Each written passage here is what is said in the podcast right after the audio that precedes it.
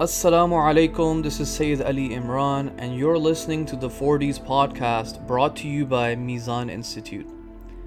This is episode 14 Sincerity, a Trust in a Muslim's Heart.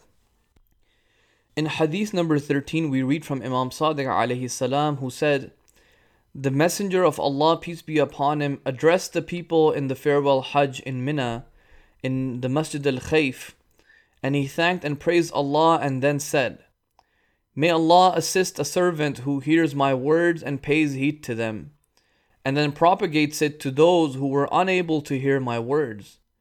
So many carriers of knowledge are not knowledgeable, and so many propagators of knowledge transfer knowledge to those who are more knowledgeable than them.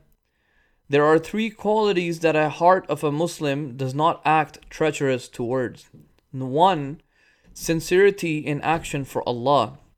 Two, wishing the leaders of the Muslim well.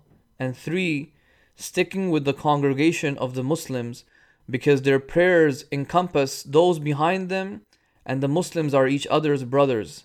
Their lives equally match each other's lives, and even the least important amongst them also strives to fulfill their responsibilities to the congregation we know that a Muslim is meant to maintain the trusts.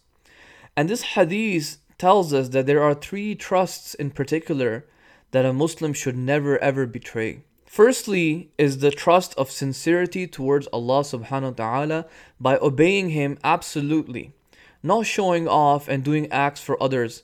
The sincerity towards deeds are a trust that is in the heart of a Muslim, and he must do anything to safeguard this trust. A second trust is to wish well for the righteous Muslim leaders. They have our back, and so we should have their back. We need to give them our support, we need to listen to their commands and orders, and whatever political decisions that they make, which is for the benefit of the Muslim community. A third trust is the Muslim community itself, and that is that we should not abandon the Muslim community. In fact, sticking with the congregation of the Muslims is to one's own benefit and being treacherous towards it will result in nothing but our own loss. What we learn from this hadith is that sincerity in one's deeds is a trust, it's an amana that a Muslim has in their heart. Allah subhanahu wa ta'ala has asked us to perform certain deeds and He's asked us to maintain ikhlas in them. And this ikhlas is an amana itself. So anytime we come across a decision that we have to make, we've been entrusted by Allah to make the correct decision and to not betray Him by falling for the whispers of the shaitan. Now, we've already established that sincerity is expected in all deeds, even those that aren't specifically acts of worship, meaning acts that don't require an intention for their validity. So, if one betrays a trust and is treacherous towards it, then they're going to have certain repercussions in the context of our discussion, we should know that the rewards mentioned for many deeds that are non worship are only going to be given if we perform those acts with sincerity. To illustrate what we're trying to say, consider this real example. We know that praying in the masjid is better than praying at home. Praying at a masjid is 12 times more rewarding than praying at home praying in the masjid of a local bazaar or the city's local masjid is 20 times more rewarding than praying at home. Praying in a masjid jami', a central congregational masjid for the whole city, is 100 times more rewarding than praying at home. Praying at Masjid al Kufa or Masjid al Aqsa is a thousand times more rewarding. Praying in Masjid al Nabawi in Medina is 10,000 times more rewarding.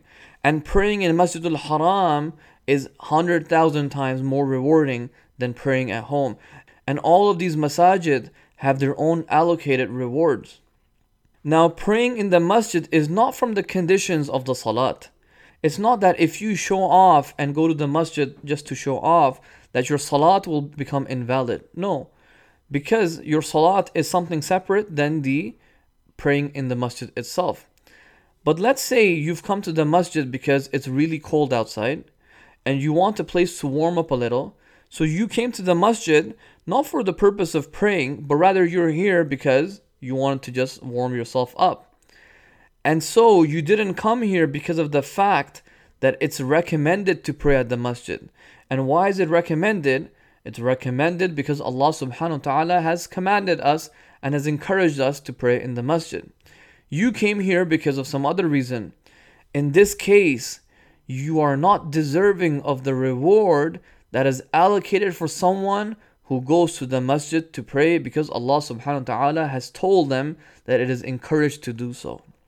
Or if you decide to go to the masjid to show off, in this case as well, though your salat may be valid, because you're not showing off in your salat, but the reward that is allocated for those who pray in the masjid, that is not given to someone who prays their salat in a masjid.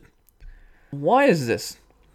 This is because the reward is given to those who are fulfilling the commands of Allah subhanahu wa ta'ala and are not breaking the trust that He has given to us. Allah has said it is recommended to pray at the masjid. So if your motivation to go to the masjid is not because Allah has told us to do so and He has told us that it is recommended, rather your motivation to go to the masjid is something else, then the reward which was meant to be given to those who go to the masjid to pray is not given because you haven't fulfilled the commands of Allah subhanahu wa ta'ala. This is a very crucial point that Sayyid Ahmad Zanjani is making because what he's really saying is that what ends up manifesting itself in the physical world is not always what's relevant. In both situations, a person ends up at the masjid and prays at the masjid whether the reason why they were at the masjid was because they wanted to warm themselves up and escape the cold, or whether they went to the masjid because Allah commanded them and they understood this command and they wanted to fulfill this command. On a physical level, both scenarios played out in the same way. Both individuals went and prayed in the masjid. Yet in the first scenario, where they were trying to escape the cold, they did so because of that reason their reason was not sincerely done for God. And therefore, the reward that was allocated for those who listen to the commands of Allah and go to the masjid because Allah has commanded them to do so, they do not deserve it. And that makes complete sense. Please listen back to episode 3 if you need to refresh your memory on the discussion related to the motivating factors and elements for a certain deed. Because in the next episode, we'll see how Imam Sadiq salam informs us that the degree of sincerity one has is an indication of how strong their faith and belief is in Allah subhanahu wa ta'ala. Thanks for tuning in today, and to remain updated on the latest episodes, please follow us on our social media pages. And for more great content and other podcast series, please visit us on mizaninstitute.org. Wassalamu alaikum wa rahmatullahi wa barakatuh.